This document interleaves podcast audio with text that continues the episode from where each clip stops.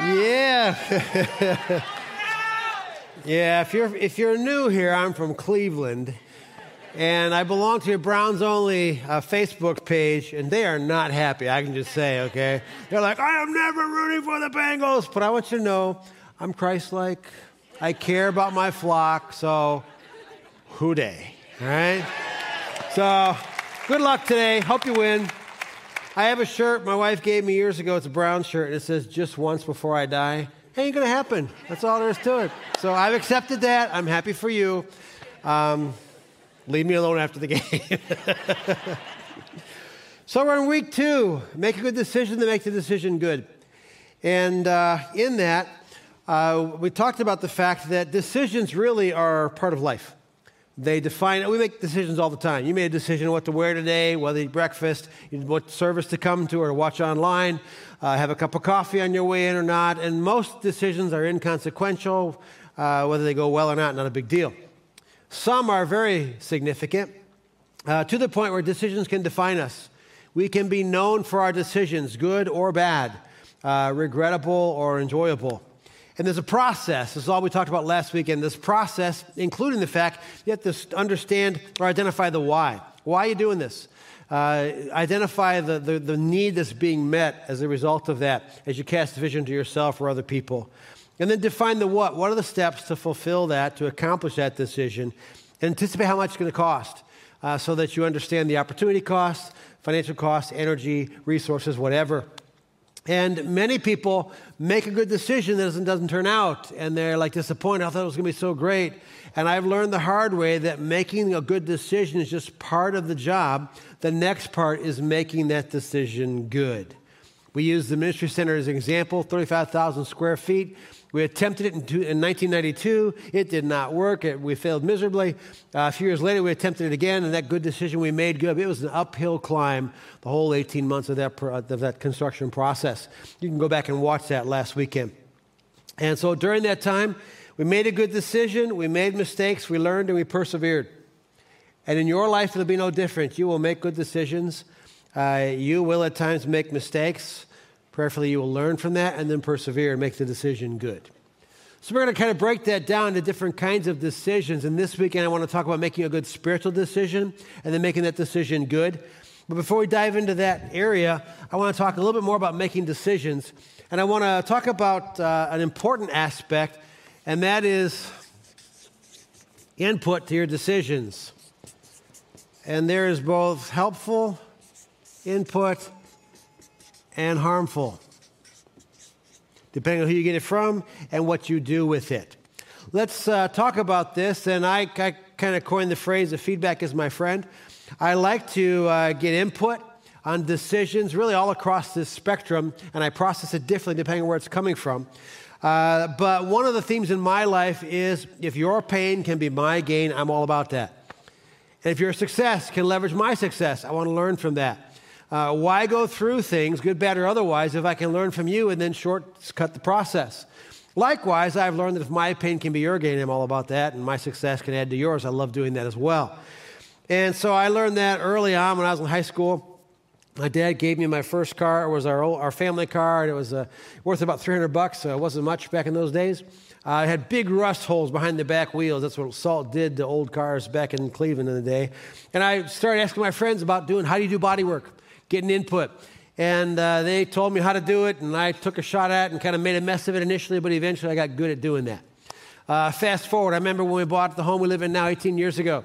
Uh, it was the first home we had with a basement as a married couple. And so we had an unfinished basement. I wanted to finish the basement. So I asked Mike Braswell, who used to run our facilities here, really skilled at uh, home handyman, home building kind of things. I took him down to the basement at a legal pad. I said, Mike, I want you to stand here and just out loud tell me everything you see from start to finish. What do I need to do to finish this basement? And I literally had about two or three pages of legal pad uh, notes, just one after the other, step, step, step, step to finish it. Uh, fast forward, we had a Christmas uh, party in, in, December, had the staff over, and I said, Chris, hey, come to the bathroom with me, which is kind of a unique invitation. Um, I said, listen, I'm going to be, we're redoing this, and I want to I wanna paint the cabinets.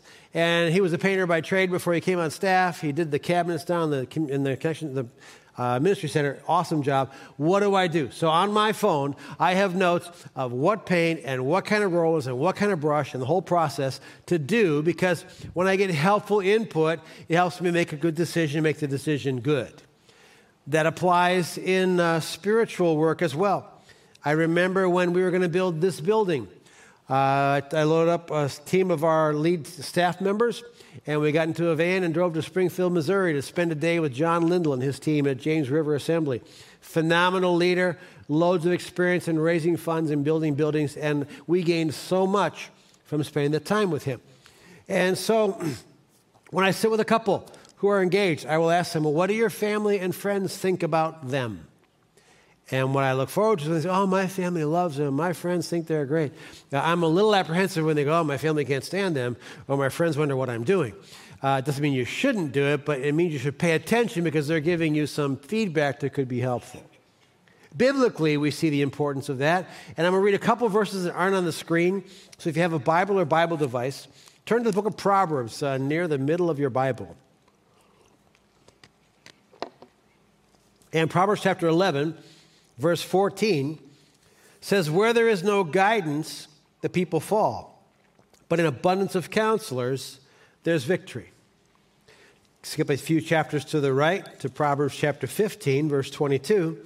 Without consultation, plans are frustrated, but with many counselors, they succeed. And so, depending on the magnitude of your decision, you probably don't need to consult with people should I put cream in my coffee? Um, but should I take the job? That might merit some input. And so, when you're making major decisions, decisions that it's going to matter to you if it doesn't turn out, all right, then learn to get counsel uh, from those who can speak to you. And like I said, you can learn from people's successes. You can also learn from people's failures, as long as you discern uh, sort of what the template is that you're learning from them. But then there's, there's also um, un- unhelpful or harmful feedback that you're going to get with major decisions. And even harmful decision as far as the intent uh, can be beneficial if you interpret it and use it right. Let's look at an example of harmful feedback that wasn't handled correctly and it had a disastrous result. Notice that. So, when you are getting feedback from this end of the continuum, you've got to handle it correctly. All right? So the setting is the people of Israel uh, had been in slavery in Egypt for four centuries. God delivered them from that slavery through the leadership of Moses, and uh, he was taking them to the promised land. And so, as he was leading them to the promised land, uh, this had been promised to them centuries before through their forefather Abraham. God made a promise to Abraham I'm going to bless you, make you a great nation. I'm going to give you land as far as you can see, north, south, east, and west. And through your descendants, Jesus, all the world will be blessed. So, this land was promised to them. And they are finally delivered from slavery. And they get to the promised land. They wander through the wilderness for a matter of months. They get to, the, to Kadesh Barnea, uh, a sort of a, a primitive campground and there's like a million people in this caravan. And so God tells them in Numbers chapter 13, if you have your Bible, verse 1 Then the Lord spoke to Moses, saying, Send out for yourself men so that they may spy out the land of Canaan, that's the promised land, that I am going, that I am going to give you to the sons of Israel. You shall send a man from each of their fathers' tribes, every one a leader among them. So pick some sharp leaders, Moses, one from each tribe. There are 12 tribes. I want you to send them into the land that I am going to give you to check it out. Because I want you to not only know here is the why you're getting the promised land, but the what. What are you going to need to do to accomplish this, to make this possession successful? And so in verse 17, Moses sent them to spy out the land of Canaan. Listen for what Moses doesn't tell them. All right? He said to them, Go up there into the Negev, that's the lowland, go up into the hill country, and see what the land is like. Whether the people who live in it are strong or weak, whether they are few or many, and how is the land in which they live? Is it good or bad? And how are the cities in which they live? Are they like open camps or with fortified or fortifications? And how is the land? Is it fat or lean? Are there trees in it or not? Make an effort then to get some of the fruit of the land. Now, the time was the time of the first ripe grapes. What did Moses not say? He didn't say, see if we should take the land. That's a done deal. That's already made. That decision was concluded. God said, This is the promised land. So there is no if to this. There is no, okay, guys, I want you to go there and I want you to spy out the land and see if we can take it or not. There was no if. There was a go, this is the land, let's just figure it out and know what we're getting ourselves into. We're going to make the decision good. Well, if you read the rest of the story, uh, starting around verse 26 or 27, the 12 men come back and they unanimously agree it's amazing. We have some of its fruit, and it's an incredible land. It's very fruitful, it's bountiful, it's, it's beautiful. And they say, but. 10 of the 12 say, but. There are Canaanites and Perizzites and Jebusites and Hittites in the land. And, and there are fortified cities and there are giants in the land. And we are like grasshoppers in their sight. And there is no way we can possibly take this. We're going to die in the wilderness. That's where they went to. In fact, they go so far as to say, Moses, you shouldn't have taken us out of Egypt. Let's get another leader and take us back to Egypt, take us back to our slavery because we can't take it. Joshua and Caleb, two of the 12 spies, say, Whoa, time out. We should by all means take this land. There was no if to this. God said, Go spy it out so you know what you're getting into. God says, I've made this decision. Now make the decision good. Go take it. And by the way, when he promised them the promised land, years before that, he said, I'm going to lead you into the land of the Canaanite, the Hittite, the Jebusite, the Perizzite, and you're going to take their land. It was promised to them. And the way that they were going to take their land, elsewhere in Scripture, the Bible says that God was going to give it to them little by little. Say little by little.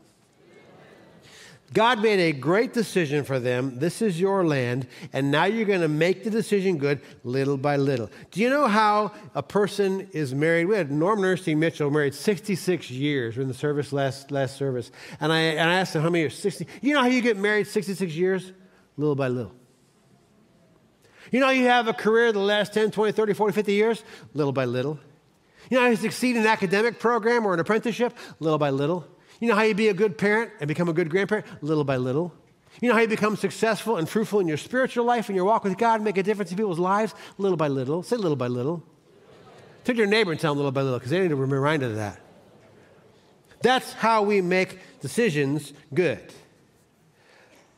And so if you have the app, you can follow along with us because what you had here in Numbers is be careful before I move on, be careful that you don't give undue attention to the input of pessimists and hopeless people. I listen to my critics because there's usually some truth in it.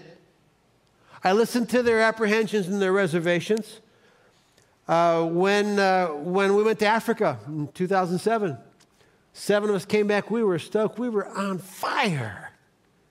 And after I kind of told, first told the church staff that week, said, Yeah, people are asking, Well, what are we doing over in Africa when there's problems here? And I, I remember I said, Somebody at Christian Life Center said that?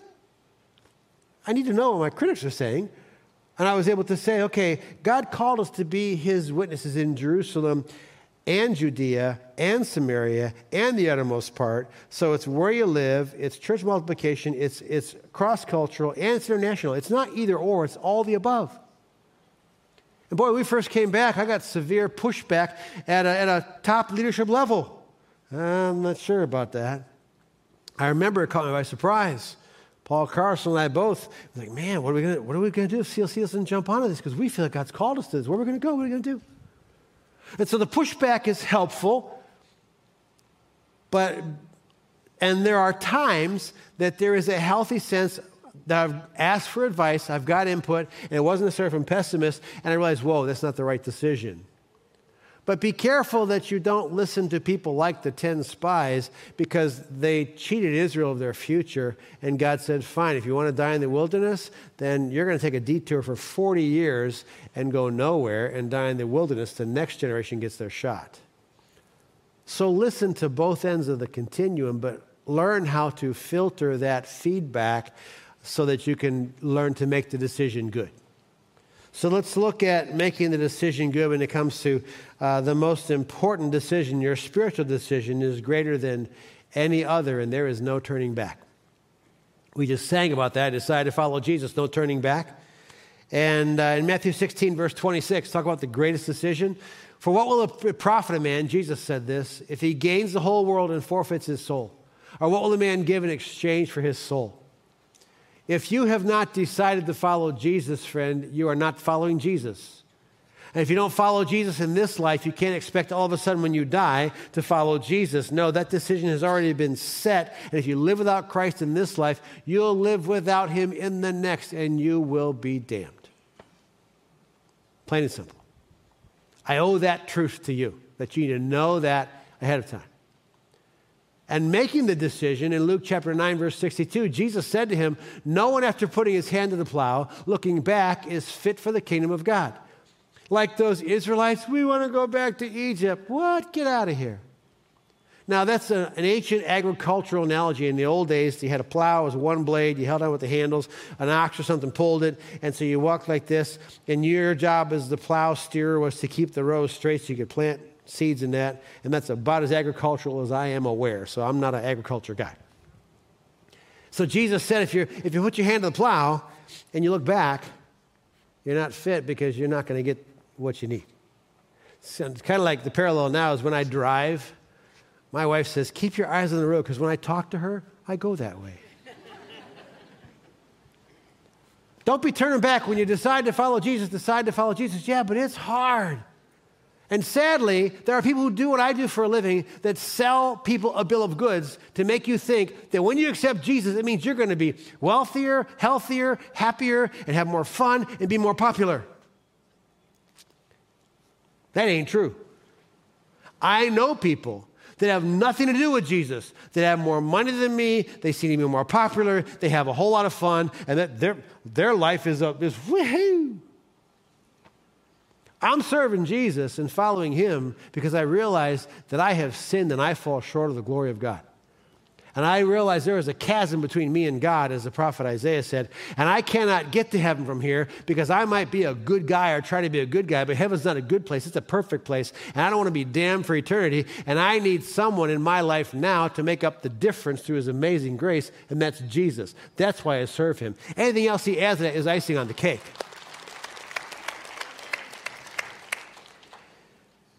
Your spiritual decision is more significant than who you will marry or whether you'll stay single. Your decision to follow Christ is more important than your, what career you'll be in, what job you'll take, what part of town you'll live in, the financial lifestyle you will live, and on and on and on. Your decision to follow Christ is the most important, and it is meant to be irrevocable. Once you decide, to follow Jesus, you do not look back. And it's not a one and done decision, you need to maximize your spiritual potential. I apologize to you if I've ever given you the impression that all you have to do to be a Christian is be in a service and raise your hand or pray this prayer, repeat after me, ask Christ to forgive you of your sins, and be my Lord and Savior, and you're done. Would you say that's just the beginning? If you haven't prayed that prayer yet, when we take communion, you'll have an opportunity to pray that prayer and ask Him to be your Savior today. But that's the start. Many people act like accepting Jesus is just checking off a box. I make the decision and I'm done with that. No, that is the beginning. And one of our 10 core values as a church, you can read them on our website, is maximizing our potential. Let me read it for you. We believe God equips each of us, say that means me, with talents, abilities, and resources. How many Christians are here? Raise your hand. Okay, how many of you have spiritual gifts? If you just raise your hand, raise it again. Every Christian, the Bible says, to each one is given a manifestation of the Spirit, a spiritual gift for the common good. Every person here has some kind of spiritual gifts, usually one, two, or three. Uh, the most common is the gift of helps. I love to help. I love to be part of something larger. And, and maybe it's the gift of administration. In a few weeks, we have Hands Against Hunger coming, and there are people who are, are, serving with the gift of administration, they, can organ, they will organize 1,700 people to pack hundreds of thousands of meals and tons of food, put into those bags, and ship it out in containers. They will do that flawlessly using their gifts that they were given, the gift of administration. I remember when it dawned on me, I think I have the gift of teaching. All right, and he gives it's for the common good. Doesn't do me a whole lot of good. The study time does, but but teaching, whether it's serving, hospitality, leadership, whatever it is, those gifts are given to us for the common good, and we are to serve one another. And so, when it comes to maximizing our potential, to fully develop and use these gifts, thereby maximizing our potential and living a successful, wealthy, productive life. Now, I said that last service, I felt guilty because the way I said it, and I said, live a productive, successful life. And some guys started cheering. I go, ooh, sorry, I set you up. So I wasn't quite as convincing there on purpose. No, he gives all that to you so that you can serve him and our community. That's why you have all that. And in 2 Peter chapter 3, let me, let me go there. I'll, I'll jump to the serving part in a moment. But 2 Peter 3, verse 17, he says, You therefore, beloved, knowing this beforehand, be on your guard so that you're not carried away by the error of unprincipled men and fall from their own steadfastness. But grow in the grace and knowledge of our Lord and Savior Jesus Christ. Say, grow. Grow in the grace and knowledge of our Lord and Savior Jesus Christ. When are you done growing? Say, when I die. And then you really keep growing. You just change, change modes and be in heaven. To him be the glory both now and to the day of eternity. It is not, I pray a prayer and I'm done. No, you pray a prayer and that begins a journey, a lifetime of discovery of who this amazing God is who saved you. And then 2 Corinthians 5, I want you to be ready for this event because it's going to happen in your life. Each one of us will experience this event, and I want you to be ready and walk away from it. I want you to find me in heaven and give me a hug or a high five and say, I am so glad you did this to me. That's a warning of what's coming, all right? Because I was ready for it. Therefore, we also have as our ambition, our ambition. I am driven to this. Whether at home or absent, whether I'm at home, meaning I'm, I'm on planet Earth or I'm absent from the body and present with the Lord, to be pleasing to Him. For we must all, say all. That means you. All appear before the judgment seat of Christ, so that each one, you're not going to be there with your husband, your wife, your parents, your, your friends, your me, you're, you're going to be, you're going to be each one may be recompensed for their deeds in the body, whether good or according to what he's done, whether good or bad. You're going to stand before the judgment seat of Christ as a Christian. You're not going to be judged for your sins, those are forgiven and gone. But as I said it before, Jesus is going to say something like this to you I left heaven, took on the form of a man, and came to earth and was born in a barn. Once you're in heaven, that's going to really blow your mind of what he did. He's going to say, I lived on the earth I did not receive the honor and glory that was due me. People mistreated me, but I showed the power and the love of God. And then at the end of my life, they falsely accused me and they, they wrongly tried me and condemned me. And then they tortured me to death, but I died on the cross and hung there and shed my blood for you because without the shedding of blood, there's no forgiveness of sin. And Stan, you or your name, you needed to be forgiven of your sins. I want to make it possible for you to be forgiven if you would ask me.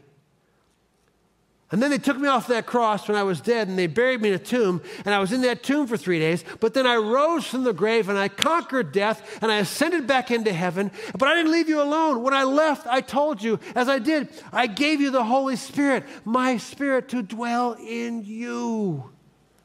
And as such, I gave you my spirit that He would cultivate the fruit of the Spirit, my personality traits love, joy, peace, patience, kindness, gentleness, goodness, self control those things to cultivate in you so you would be transforming through your life. And then I gave you gifts of the Spirit to empower you to carry on my work after I left the planet because I didn't finish it.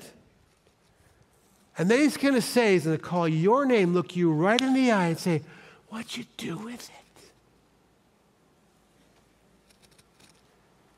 Hopefully, the following moments will be moments of celebration and joy. And you realize it was so worth it. And you will end that with him saying to you, call you by name, look you in the eye with a smile on his face, and say, Well done, good and faithful servant. For some, it'll be like 1 Corinthians chapter 3, where it'll all be burned away, but you'll get into heaven by the skin of your teeth. Be a person who lives a rewardable life that when you stand before Christ, there's a smile on his face and say, Well done for maximizing your potential that I gave you. I didn't finish my mission, but I handed it off to you, to the church, and I want to thank you for living it out. If that sounds a little too harsh or raising the bar too high, well, let's look at Jesus' words in John chapter 15, verse 1. I'm the true vine, and my Father's the vine dresser. Every branch in me that does not bear fruit, he takes away. Every branch that bears fruit, he prunes it so it may, may bear more fruit. Boy, I don't enjoy being pruned, do you? Clip here, clip there, it's painful, but it's pain to grow you. You're already clean because of the word which I've spoken to you. Abide in me and I in you, as the branch cannot bear fruit itself, um, um, fruit itself unless it abides in the vine, so neither can you unless you abide in me. I am the vine, you're the branches, says it again. He who abides in me and I in him, he bears a little bit of fruit. What does it say? He bears much fruit, for apart from me, you can do nothing. Here's the scary part. If anyone does not abide in me, he is thrown away as a branch and dries up, and they gather them and cast them into the fire, and they are burned. You get the message there? If you abide in me and my words abide in you, ask whatever you wish, it'll be done for you. My Father is glorified by this. And that's the whole purpose Jesus came to glorify his Father. You want to know why we live? We want to bring glory to the Father. He's glorified by this, that you bear much fruit. Want to prove that you're a Christian? Bear much fruit because that is how you prove to be my disciples. It's an uphill climb for you to prove that you're a disciple. I love, I have decided to follow Jesus. Really? Then let's, let's celebrate. What fruit is there in your life? Uh, don't, don't have a whole. I've been kind of busy. The purpose you were, Jesus went to a cross was to save you from hell and have you bear fruit for him. Period. All this other stuff we've turned it into is a distortion of his perspective. How many of you ever had a job, went to school, went to a training program, whatever? Let me see here. Okay?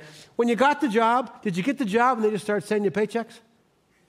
You had to show up, right? You go to school, you, you enroll in school, you don't just enroll in school, you get a diploma. You got to show up. You got to do the work. You got to do the training. Again and again and again. Well, guess what? When you accept Jesus as Lord and Savior, you don't just check the box, prayed the prayer, and all this just, no, that's the beginning. You got to keep showing up. Every day, little by little, there is a transformation process supposed to be happening in me where guess what? When I wake up, how many days after day after day, I'm looking a little more like Jesus now than I did back then. And I'm finding more ways, new ways to bear fruit in and through my life for Him because that's what He called me to, and that's what He expects. So, with all due respect, he's not going to just say, died on the cross for you. If you can't do anything with it, hey, no problem. I don't get that from the Gospel of John. I was tortured to death for you. You got nothing to show for it? Did you really even know me then?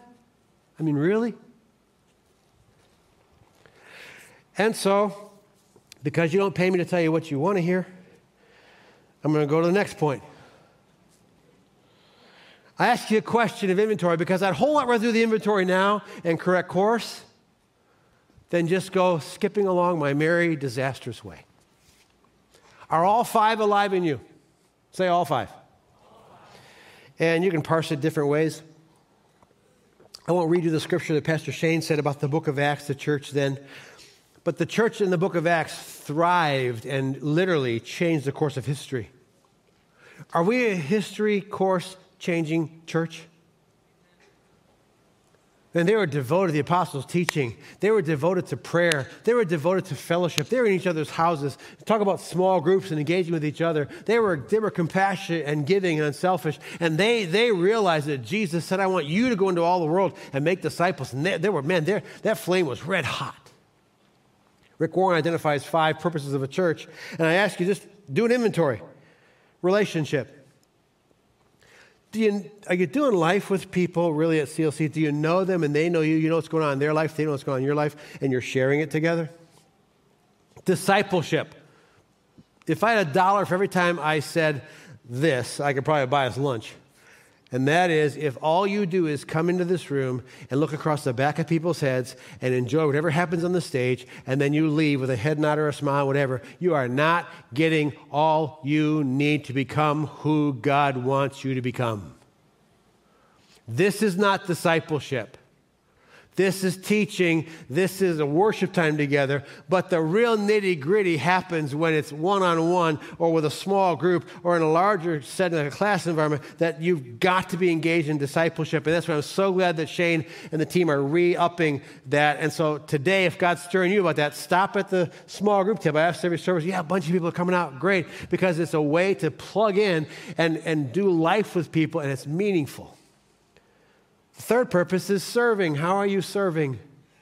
And, and don't talk about, it's all great about being a, a, wonderful dad or husband or grandpa or whatever, but Jesus said, if you love people who love you, what is that? Even the unrighteous people do that. It's outside your family. Who, who is talking about the difference you make in their life? Who is talking about how caring and, and unselfish and, and how meaningful you are to them as a person? Evangelism. Who is lost that you're helping open their eyes to Christ or, or bump in this direction? And then worship. Worship is important here, but it's also important in your life. Kind of keep the pilot light on the other six days so when you're here, it's just. And so before I drill down too much, I want to first of all talk to a crowd, specifically those of you who are online. I am th- thrilled that we can serve you. And the pandemic forced the church nationwide, worldwide, to realize the tool that technology can be. And thankfully, we had upgraded our, our tech uh, the year before uh, COVID hit. And we not only have all this technology here in the back room, but there's a separate back room that is just dedicated to mixing uh, sound and visual for our live stream. So, to all of you who are there that we're serving, especially those of you who are, uh, you're there because of physical safety reasons, for health reasons. Uh, maybe it's difficult for you to get up and around, mobility issues. We are so glad to serve you there, and thank you for being part of our church in this way. If you're checking us out, because lots of people, when I meet them, how'd you start hearing about CLC? Well, you checked it out online first. That's wonderful. It's kind of like our technological, our digital lobby. We're glad you're with us. If you're traveling, you can't be here, you're out of town, whatever, we're glad to serve that need as well. But let me just say that if the reason you're online is because it's convenient we never intended to have you leave here to settle for convenience. Convenience does not fit into the vocabulary of what it is to follow Christ. No, the one we follow said, if anyone wishes to follow me, let him deny himself, take up his cross, and follow me. And my concern for those who slip to convenience, what, what, what we're so busy about, well, I've been so busy, just need to relax and jammies and slippers and a cup of coffee. Um, we should make this the top of our priority because the Bible says, don't forsake the assembling of yourselves together. And so, as I say that, I'm trying to be your friend here. You know, and I know that you really cannot have relationship on a screen, not in a meaningful church kind of way. You can't do discipleship very effectively with a screen. You certainly can't serve people. You can send us an emoji or a high five or whatever. And evangelism and worship on occasional weeks when I'm off, I'll watch the service online, and I appreciate it online, but there is nothing like being in the room. And when COVID hit, we were shut down for a couple of months. I told the team, we're going to do it live. So at 5 o'clock, our whole team was in here. And at 9, 10.45, we're all in here, and the seats were empty. And we were worshiping and preaching like the place was full. I got to tell you, it's way better when you're all here. There's just something about the body of Christ being together. And so I know that the IP addresses are dropping like flies right now. I'm not trying to offend you. Um, if you need us, we want to serve you, but don't let that be convenient and that's how you're connected because it's a step toward disconnection. But let me be an equal opportunity offender. Thank you for being in the room. Now I can look you in the eye and say, far too many of you made a good decision, but you're not making it good. Because for the most part, the extent of your involvement in the body of Christ called Christian Life Center is a time or two a month. You hurry in, grab a cup of coffee, sit down, smile at people, experience a great experience on stage, walk out, go, wasn't that great? Yeah, hey, have a good week. And you leave, and that's it. That is not relationship and discipleship and serving and evangelism and worship. Here's the good news. How many of you are still alive? Trick question. Okay, let's make sure you're with me, okay? Then it's not too late. It's not too late to make changes and a difference. So when you stand before Christ, He goes, Whew, I'll tell you what, you were kind of sputtering there until that, that weekend in February 2022, but man, you heard that sermon and it's been whew, well done.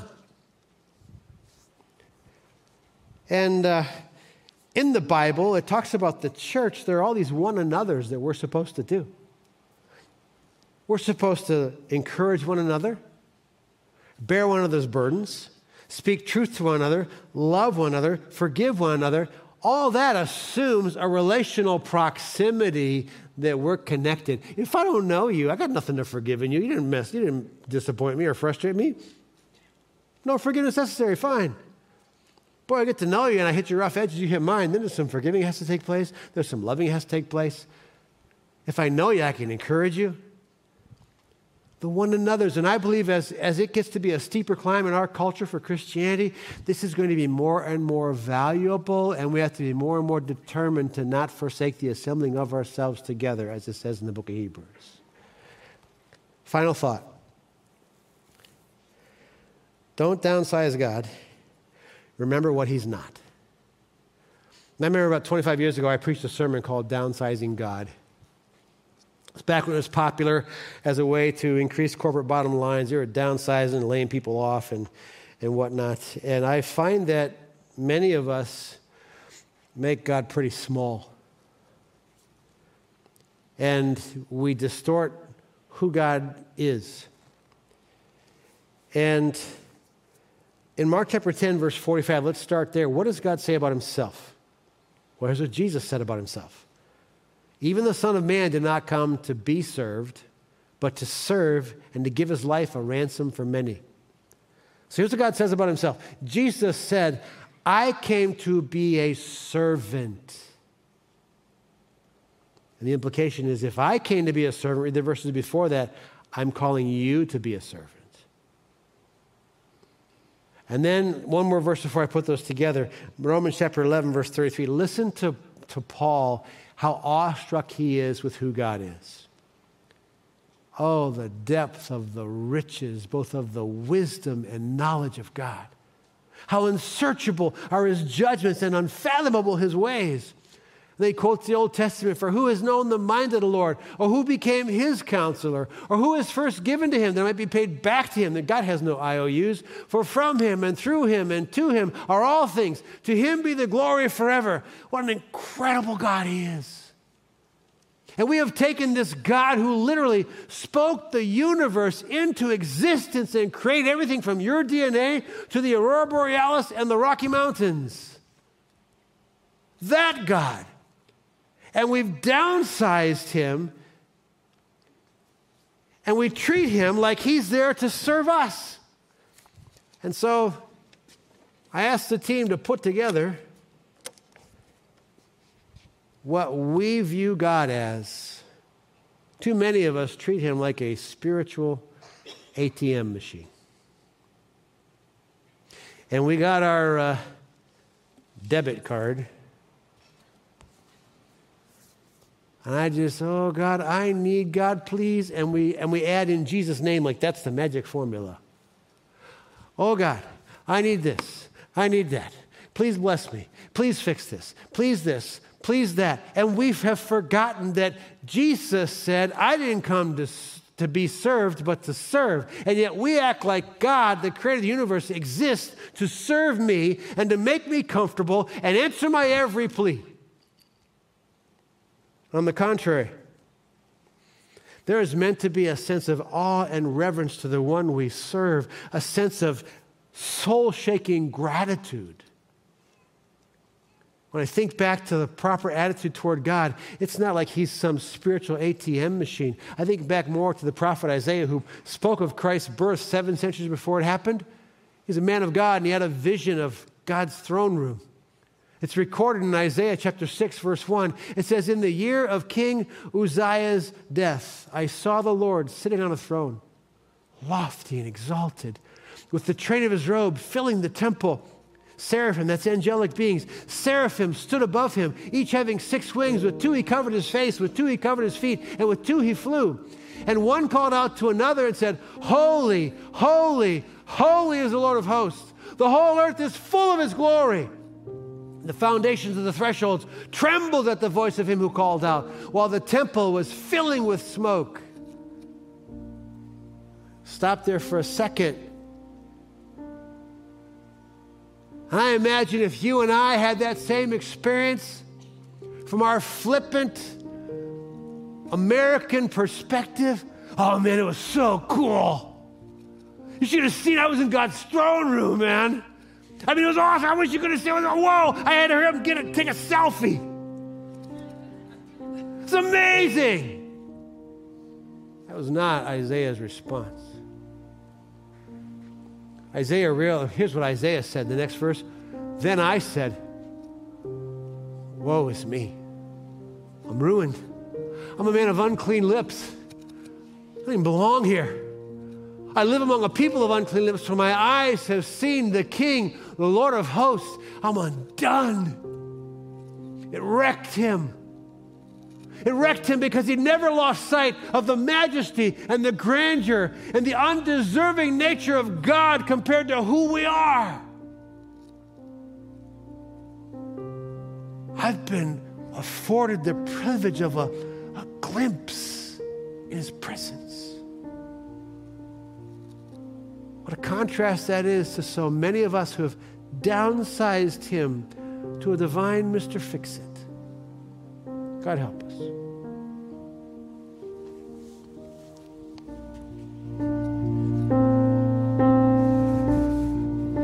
I'm caught up in your presence. I just want to sit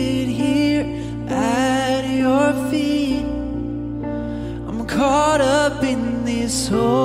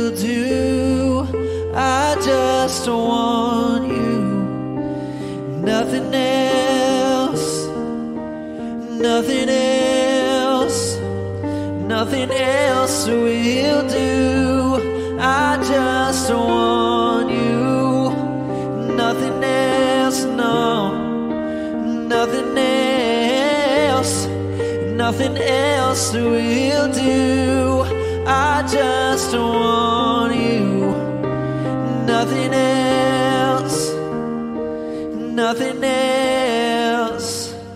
Nothing else will do.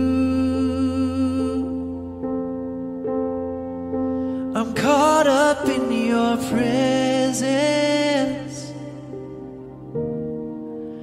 I just wanna sit here at your feet. I'm caught up in this holy moment. Never wanna leave. Yeah, yeah.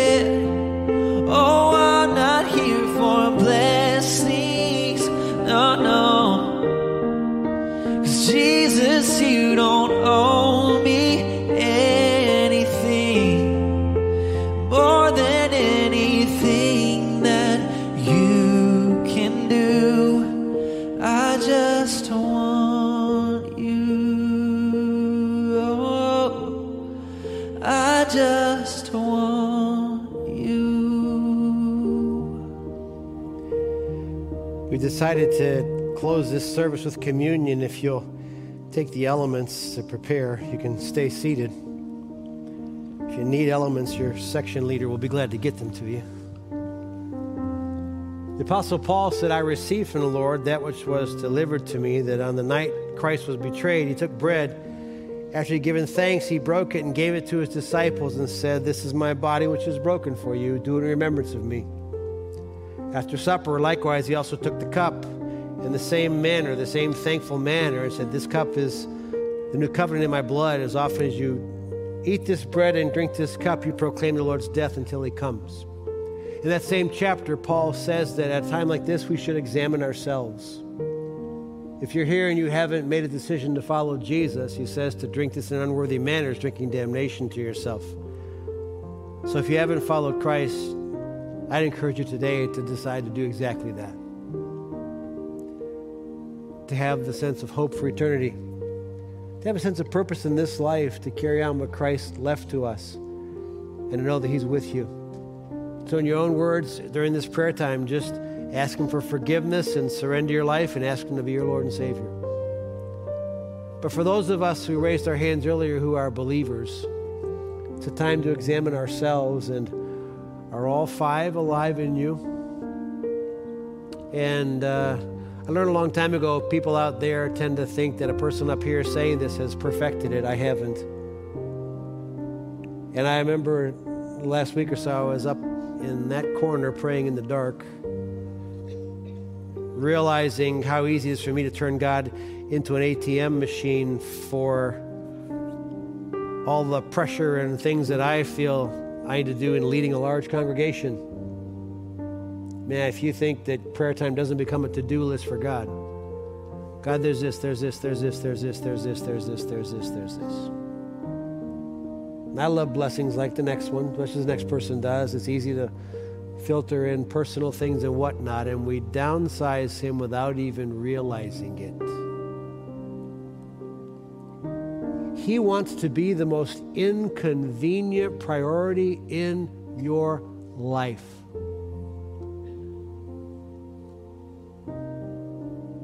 He wants everything else to have to measure up, to have to stand in line, to find its place, because nothing is more important than you. There is nothing you're more passionate about than seeking first the kingdom of God and His righteousness and being the body of Christ that He equipped you and gifted you and saved you to be. He wants to be the most inconvenient thing in your life. Is He? Would you bow with me in prayer? And is just between you and Him. What do you want to tell Him?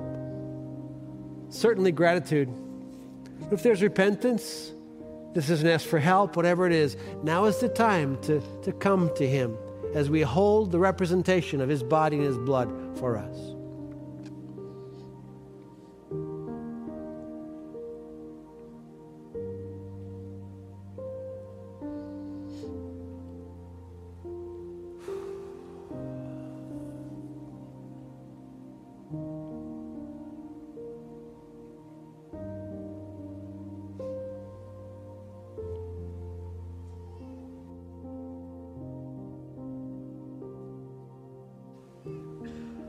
Lord Jesus, thank you for coming to earth, taking on the form of humanity in a manger, only to live and die for our sins and conquer the grave and ascend back into heaven. Thank you that you're preparing a place for us, and someday you'll return. But Lord, I'm sorry for how I've downsized you. We apologize. Forgive us for serving a convenient God. Forgive us for finding time for you. Consume us with a passion for Jesus. Preoccupy us with a hunger for your word. And Lord, in the inconvenience, when we, when we want to hold a grudge or write somebody off, draw us to the inconvenience of forgiveness. Lord, draw us to the inconvenience of, of being unselfish in giving when we'd rather keep to ourself and, and acquire for us.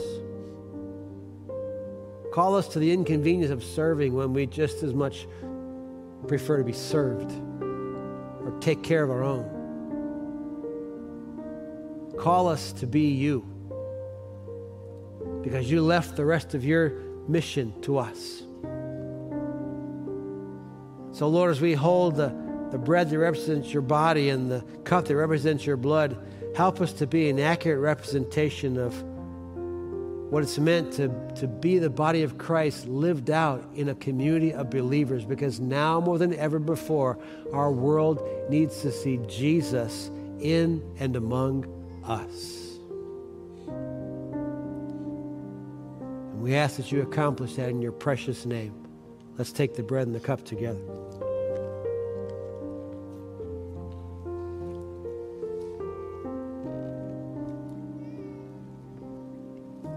Would you thank him for his love? Thank him for equipping you with spiritual gifts. Thank Him for the resources and abilities and time He's given you and the position He's given you in your life that no one else has. Thank Him for all the people who have added to your life. And now, Lord, I pray a blessing over this, your congregation, your people. Lord, I pray that you would help us to keep our eyes on Christ, the author and finisher of our faith. Lord, fade the distractions from our lives. Help us to be people who are called to love one another. Help us to be people who are called to grow together and to serve and to worship you with joy and celebration, but also to reach out to people who are lost. And when they make their way through these doors, that they are loved right into a relationship with you. Let Christian Life Center be that kind of church. And Lord, start that work, renew that work, regenerate that work in each one of us from this day forward. In Jesus' name we pray. And everyone who agreed said, Amen. Amen.